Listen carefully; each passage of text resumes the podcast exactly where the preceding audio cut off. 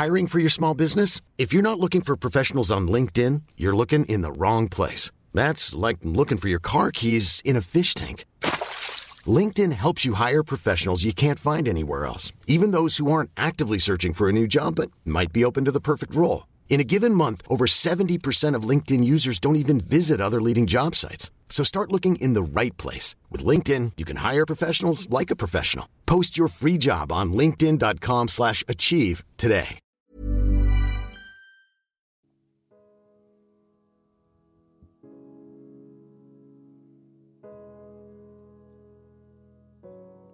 Hi everyone. Welcome to the WarriorU podcast. I'm your host, Bram Connolly, and this week is another knowledge bomb. A knowledge bomb is a theory or a skill unpacked and explained in under 10 minutes. This knowledge bomb is about leaderships and friendships. Can a leader be friends with their subordinates? That's today's question. Okay, and hey, remember, please leave a review wherever you listen to your podcasts to be in the running for a ticket to the 2019 Extreme Ownership Echelon Muster. Oh, and I should say thanks to Aussie Strength and Ironside Coffee too, both great veteran owned companies who sponsor this podcast.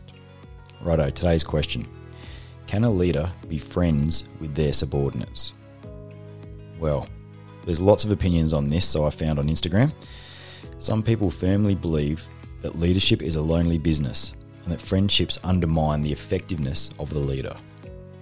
I think that this position is too simplistic and doesn't capture the complexities of human behaviour and the importance of the leader subordinate relationship.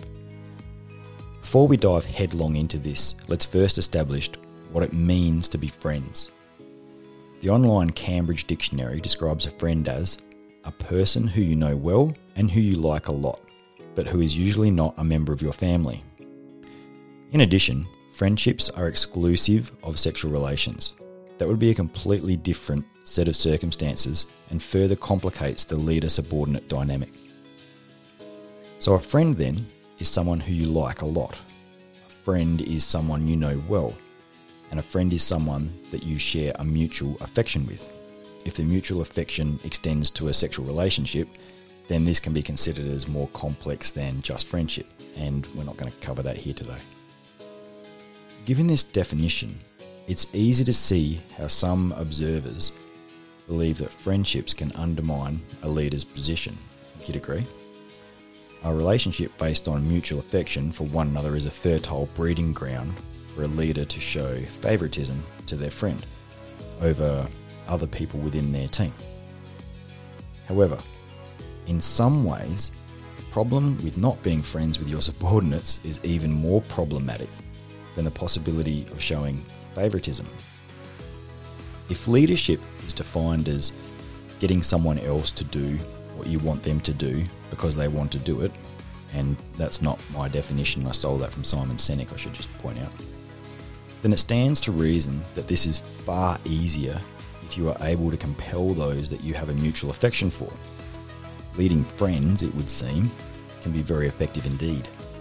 Of course, that comes with its complexities. But I wouldn't jump on the bandwagon of severing ties with your subordinates because they're your friends just yet. Um, as was pointed out to me the other day, uh, firm, fair, and friendly is a pretty good way to go with friendships and leadership. As a leader, you can choose between a directive, participative, and delegative leadership style, often changing depending on the situation or the interaction and this is called situational leadership. And it's the model of leadership that the Army uses, or the ADF uses. The same goes with your interactions with your subordinates. There's time when you should interact in an empathetic way. There are times when you should interact in a firm way, and there'll be times when you have to make the tough decisions where friendships no longer come into the equation. So, as I said before, be firm, fair, and friendly as a leader, and you can't go too wrong. Of course, this doesn't actually answer the question can you be friends with your subordinates? All right, well, the answer I'm going to give you is yes. Yes, you can. However, it takes communication prior. It relies on you as the leader outlining that line in the sand and explaining the expectations of your friend. It relies on the friend being mature about the nature of the relationship and acknowledging that the team is more important than the friendship. It relies on both parties discussing favouritism and what that looks like, and then both being responsible for that not taking place. Being friends with a subordinate isn't easy, and a leader shouldn't seek it in the first instance, as it tends to complicate the leader's role. However, if a leader finds themselves in charge of their friends, well, it's achievable, and if it's done right, it can even strengthen the team. I've actually been in this position. I've had a really close friend who was a second in charge of a team that I was leading. And everything was great. We had a great collaborative friendship, we had a great collaborative leadership engagement, right up until a point where I had to make a decision under stress, and that person didn't agree with me. And we had ourselves going back and forwards over how we were going to conduct ourselves in that particular instance. I hadn't set up a line in the sand. I hadn't said that when time is short and I need to use a directive style of leadership, then what I say goes. If I had have done that, it would have been a lot easier. Anyway, I hope that uh, I hope that you got something out of that. I do believe that you can be friends with your subordinates. I believe that being friendly with your subordinates, being firm and fair is the answer in most cases.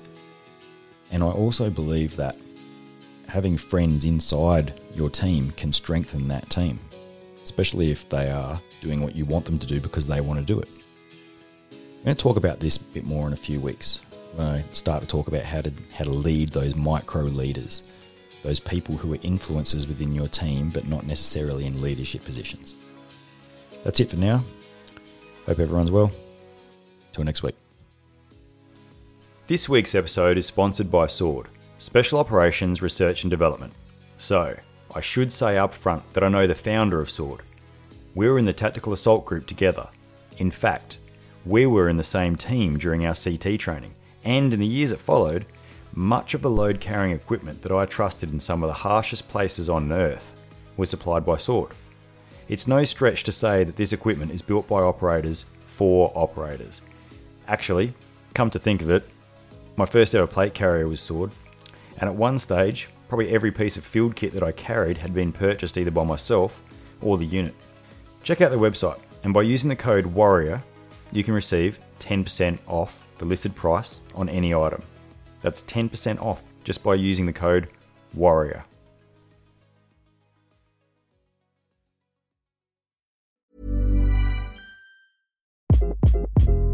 Hi, this is Craig Robinson from Ways to Win, and support for this podcast comes from Invesco QQQ. The future isn't scary, not realizing its potential, however, could be. Just like on the recruiting trail, I've seen potential come in many forms as a coach. Learn more at Invesco.com slash QQQ. Let's rethink possibility. Invesco Distributors, Inc.